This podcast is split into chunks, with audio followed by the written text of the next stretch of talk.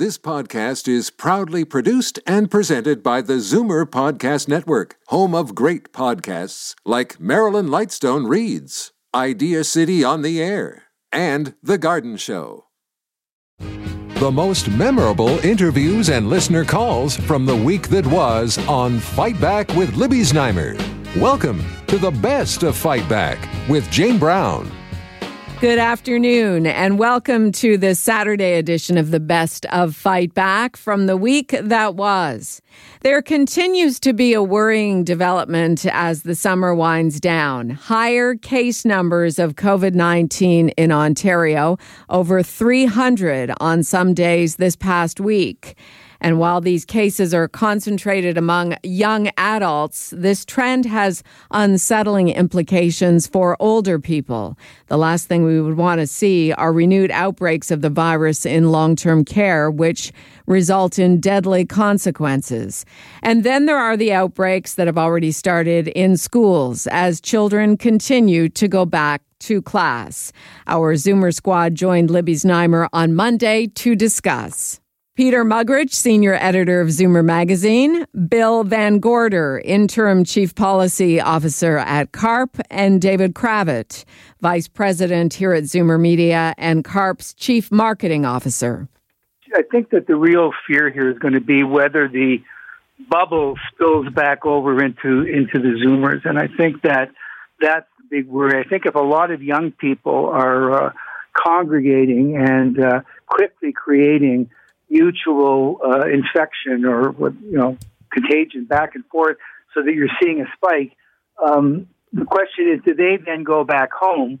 Where are they being isolated? How are we protecting the population that is most vulnerable? Because if you knew that all of these younger people are going to survive this and are going to be fine, I'm not saying you would be indifferent to it or not care about it, but you'd have a very different response than if you thought that they're now going to fan out back into the wider community and that um, older people who have been so assiduously trying to protect themselves are suddenly going to be hit with potential, uh, you know, infected people or contagious people. That's the worry. Where does it lead from here?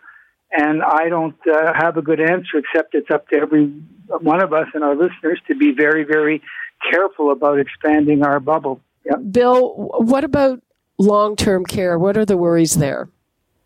Well, with long-term care, of course, uh, as the rates uh, go up and, and climb dramatically in Ontario, uh, really concerned about what this is going to mean to long-term cares loosening up on their restrictions because there's been a, a real dichotomy of of issues around how do we allow our older adults in long-term care to live a proper and and uh, and useful life where they can where they can uh, flourish uh, rather than under the strong restrictions that really created health and mental problems with uh, many of them.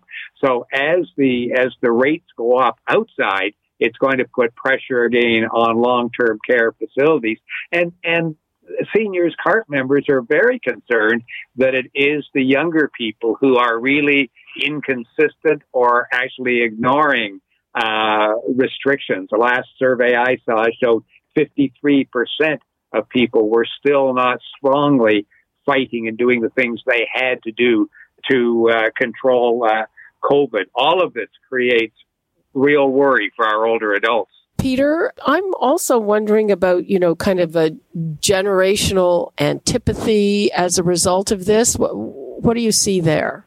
Yeah, well, um, I, I, I guess the big problem is that um, young people just aren't scared of getting it. Like it, the overwhelming majority, it has you know don't even show symptoms when they have it. They they have you know they don't have to go to hospitals. Some do, but most don't.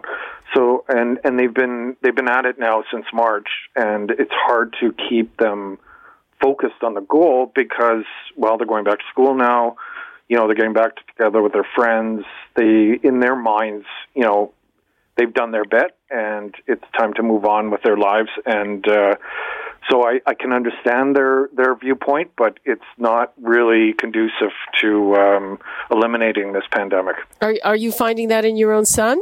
Um, you know, he's he's quite good, but you know, he he's back to school now, and and he he just wants to hang around with his friends, and and he wants to, you know, he he rented the ice the other day to play hockey, and those kind of things are good for him, and and I, you know, I'm, I'm very supportive, but also there's that chance that. uh you know, are we letting our guard down? Are, are we letting him do too many things? So uh, again, it's like everything with this pandemic, where you just you just don't know how much you can do. You don't know where to stop. You don't, you know, it, it's just the the the the sort of fear that lingers on everything you do. Peter Muggeridge, senior editor of Zoomer magazine, Bill Van Gorder, interim chief policy officer at CARP, and David Cravit, vice president at Zoomer Media and CARP's chief marketing officer. Our Monday Zoomer Squad. You're listening to the best of Fight Back. I'm Jane Brown. An ominous tweet by the CEO of the University Health Network last weekend has prompted a conversation about second wave concerns.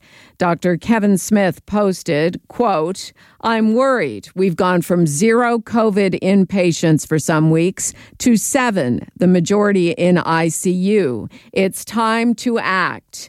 We know how to turn the tide on increasing cases of COVID. Mask, physically distance, hand wash, limit gatherings, test, trace, isolate, get serious. Dr. Prabhat Jha is an epidemiologist and faculty member at the Dalla Lana School of Public Health, and Dr. Susy Hota is an infectious disease specialist and medical director of infection prevention and control at the University Health Network. They joined Libby with their perspectives on Monday very worrisome what we're seeing the trends in Ontario as well as within Toronto where we are located. We're definitely seeing case counts go up and fairly rapidly over the last couple of weeks. Um, to me, that signals that we could be entering into a second wave, and uh, and and it's very worrisome indeed. Mm-hmm. Dr. Jha, do you think that we are entering into a second wave, or is this just some kind of uh, random spike because people are socializing? I think it's actually a rebound wave, not a second wave. And I'll tell you the difference. A second wave would mean basically we've controlled the infection completely and then it has been hanging around and then comes back in a big way. I don't think we're at that stage. Uh, I I respect what Dr. Smith has put out as a caution, but there was one part where he made some conjecture, which I think we have to be careful about, which is he was worried that are we going to get back into you know, basically hospitalizations and death doubling every few days as occurred in, in April? No. I think if you look carefully at places in Europe that have opened up even earlier than us, what they're seeing now in the rebound phase is significant increases in cases but a very slower and much lower trajectory of uh, increases in deaths or hospitalizations.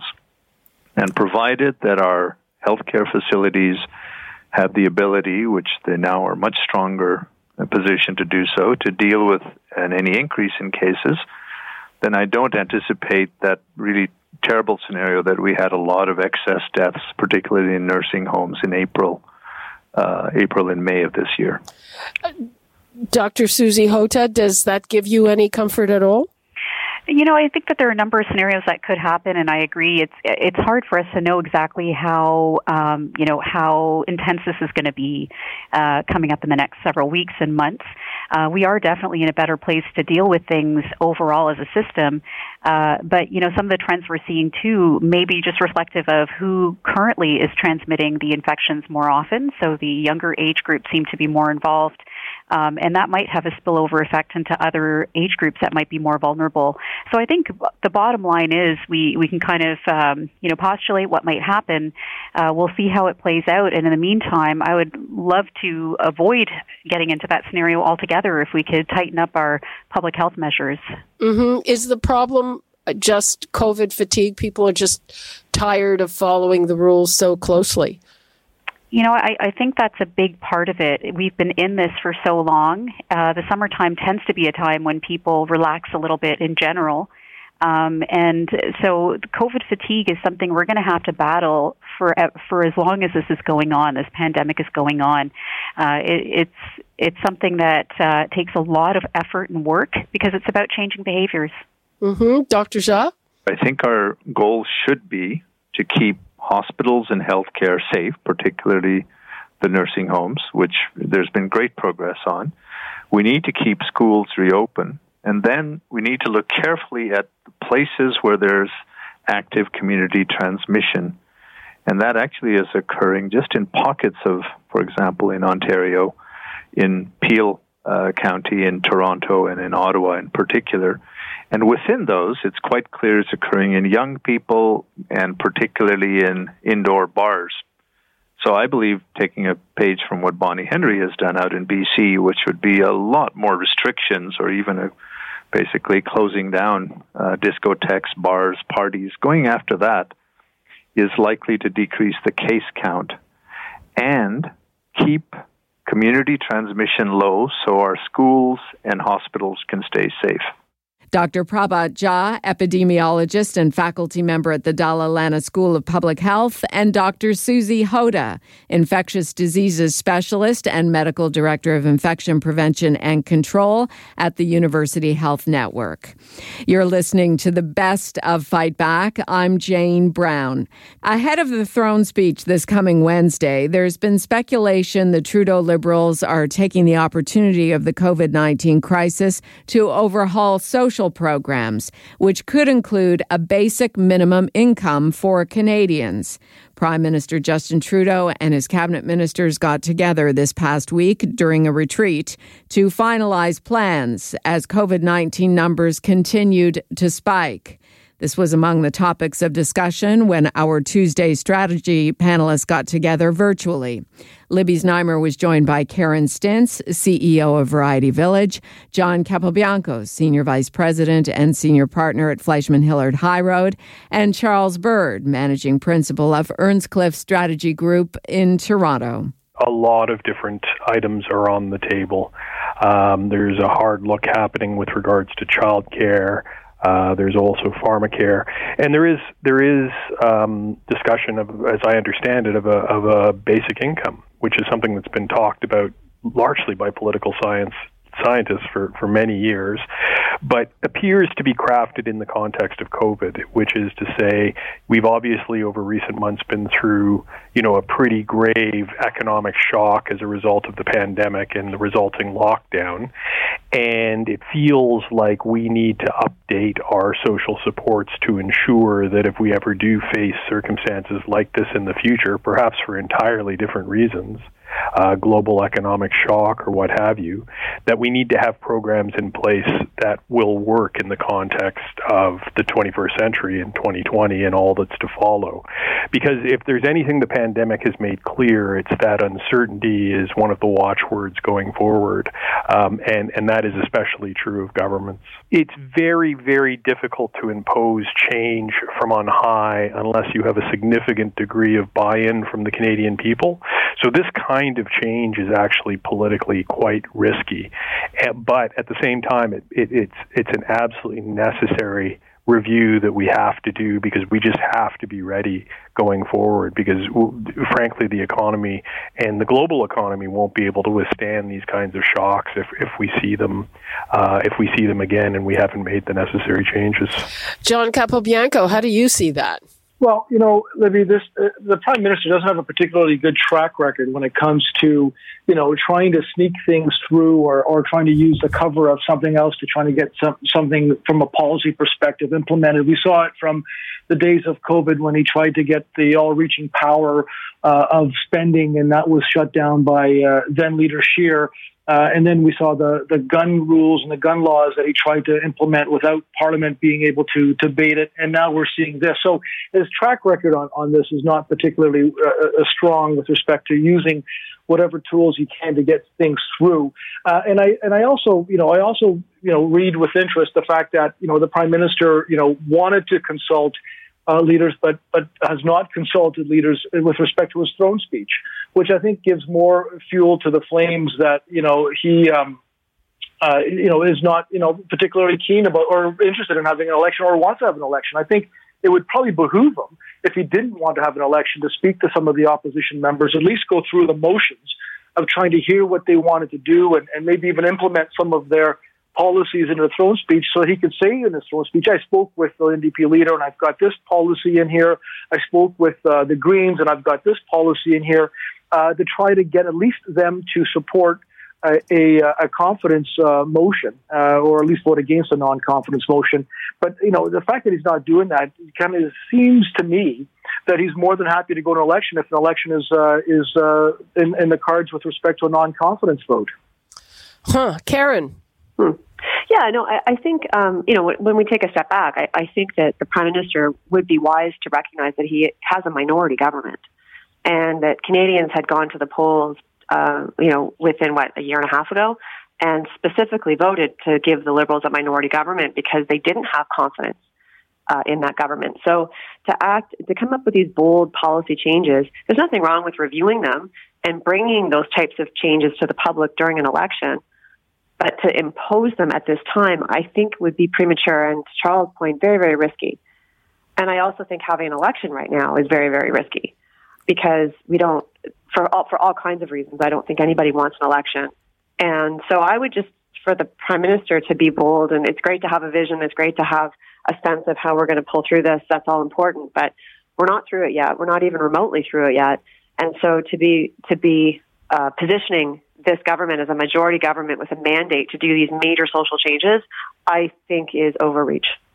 Karen Stintz, CEO of Variety Village, John Capobianco, Senior Vice President and Senior Partner at Fleishman Hillard High Road, and Charles Bird, Managing Principal of Earnscliffe Strategy Group in Toronto. Fight Back's Tuesday Strategy Panel. This is the best of Fight Back on Zoomer Radio. I'm Jane Brown. The Canadian Emergency Response Benefit, known as CERB, is coming to an end on September 27th. The plan is to move most of the recipients to employment insurance. With the throne speech coming up on Wednesday, that gives the Trudeau Liberals just four days to make any tweaks needed to EI, along with other recovery benefits. According to a report by the Canadian Centre for Policy Alternatives, around 4 million Canadians will be affected. Only about half, 2.1 million of those, will be eligible for EI, and three quarters of those who rely on CERB will be left worse off. The report also says it will exacerbate one of the major inequalities sparked by the pandemic the she-cession, the fact that women have been particularly hard hit. Not to mention that this is a development that will spill over into the entire economy and hurt business as well. Joining Libby on Tuesday to discuss, Tony Elenis, President and CEO of the Ontario Restaurant, Hotel and Motel Association, and David Macdonald, Senior Economist at the Canadian Centre for Policy Alternatives. One of my concerns, I guess, going from CERB onto other programs is that while most people will should be able to gain access through some of the other programs, whether it's EI or whether it's uh, some of these new uh, Canada Recovery benefits that are brand new, uh, there are about a half a million people who won't be able to gain access to any of them. Um, and for the folks who do gain access, uh, one of the things I think that they should be prepared for is to receive less money. Uh, so the CERB provided a flat $500 a week, um, but on average, people are going to get $377 a week um, across all these new benefits. So it's a it's a fair reduction for people. I mean, going from 500 to 377. And the other thing to note is that um, all these benefits are taxable, but CERB didn't withdraw that money, uh, didn't withhold that money up front. But EI, as well as these new benefits, these these Canada Recovery benefits, will withdraw that money up front. And so, a lot of people are going to notice uh, that they're going to be receiving less uh, you know, withdrawing your taxes up front isn't necessarily a bad thing, but uh, you know, I think people really need to be prepared um, that uh, that the, the, the amount, the support that they're getting is going to change. The other thing that's worth noting is that there's two ways to get CERB. One is through CRA, you know, where you file your taxes, uh, and the other way is through the, the EI portal at ESDC. Now, if you got CERB through through the tax portal through CRA, you will not be ported automatically over to EI, even if you're eligible. Uh, and so there's almost 800,000 people that are in the, the CRA portal uh, that are EI eligible, but they may not know that they're going to be moved across, and so there may well be delays there. Uh, you know, so it's it's a huge transfer. It's very complicated. I, my concern is that there's just going to be a lot of people who are going to be caught in between these various programs, not sure how to apply, whether it's being ported correctly, applying to the wrong one. Uh, so anyway, it's, it, it's going to be, I think, a, a, a, trying time for a lot of people who, who've lost their jobs. Tony Elenis, I would imagine that a lot of the people who work in your sector have been on CERB. Uh, yes, they have, and, and the government uh, initiated uh, this program uh, along with the others, and it was good to initiate a program in a time of need. But what I hear from the business community, you know, once the business is starting to open, we are seeing reluctance from many of the workers to go back um, and, going to their uh, core job, uh, and and that is affecting, you know, the employment uh, and and the operation uh, period on it. So as the industry is opening up, and as jobs are available, there has to be some type of a program that is fair both to the employee and to the business on it. And and I don't know the details around how they're going to go about modifying the new EI, if I can call it that, uh, to really comment on it. David Macdonald, are, are is there anything that that you've drilled down on that could help the business end of this? Well, I mean, this is you know looking at CERB and transferring over. These are people who've already lost work, so they're you know they're already in the CERB because they've lost hours or they've lost their jobs and so on. And so this is in, important supports for them. And had those supports not been in place, spending would have been even lower in you know in, in food and hospitality because people didn't have as much money. I think on the business side of things, the wage subsidy, um, as well as the you know the, the wage subsidy, which which has improved over time in terms of allowing people to gain access to it. Um, but the rental piece is a huge piece. The commercial rent forgiveness program that, that really relies on landlords to, to initiate the process as opposed to the, the, the businesses that are renting the space, uh, you know, has it, it could have it could have really made a huge difference in a massive fixed cost for a lot of people, and unfortunately, it won't. Um, you know, it, it was a real lost opportunity to really reduce the fixed costs of you know small medium sized businesses who who pay rent, and it's a big part of you know their their fixed costs. David Macdonald, senior economist at the Canadian Centre for Policy Alternatives, and Tony Elenis, president and CEO of the Ontario Restaurant, Hotel and Motel Association. I'm Jane Brown, and this is Zoomer Radio's Best of Fight Back. Fight Back with Libby Znaimer brings you comprehensive coverage of the news stories that interest you and your reaction to them on the phones. We've gone through the audio. Here are some of the best calls of the past week. John phoned from Guelph about his concerns around back to school. I had a situation just the other day which was rather disconcerting. I was walking to work past a schoolyard. It was recess, and there wasn't one child in that schoolyard that was wearing a mask. The teacher was wearing hers. Uh, we're sending our kids to school thinking they're going to be protected and washed over, and here the teacher does nothing. And were they distanced? I mean, this was outside. Absolutely no distancing, huddled to group in little groups, playing basketball, going tandem down the slides. And now, Fight Back's Knockout Call of the Week. There were a lot of great calls this week, but the winner of the Fight Back Knockout Call of the Week comes from Jerry in Sutton, who phoned with some observations and questions around a second wave of COVID 19. With the worry about second wave coming on, well, we've also got winter coming on, which means people won't be gathering at beaches, parks. Winter sports like skating, skiing will probably be curtailed which means people will be spending more time at home.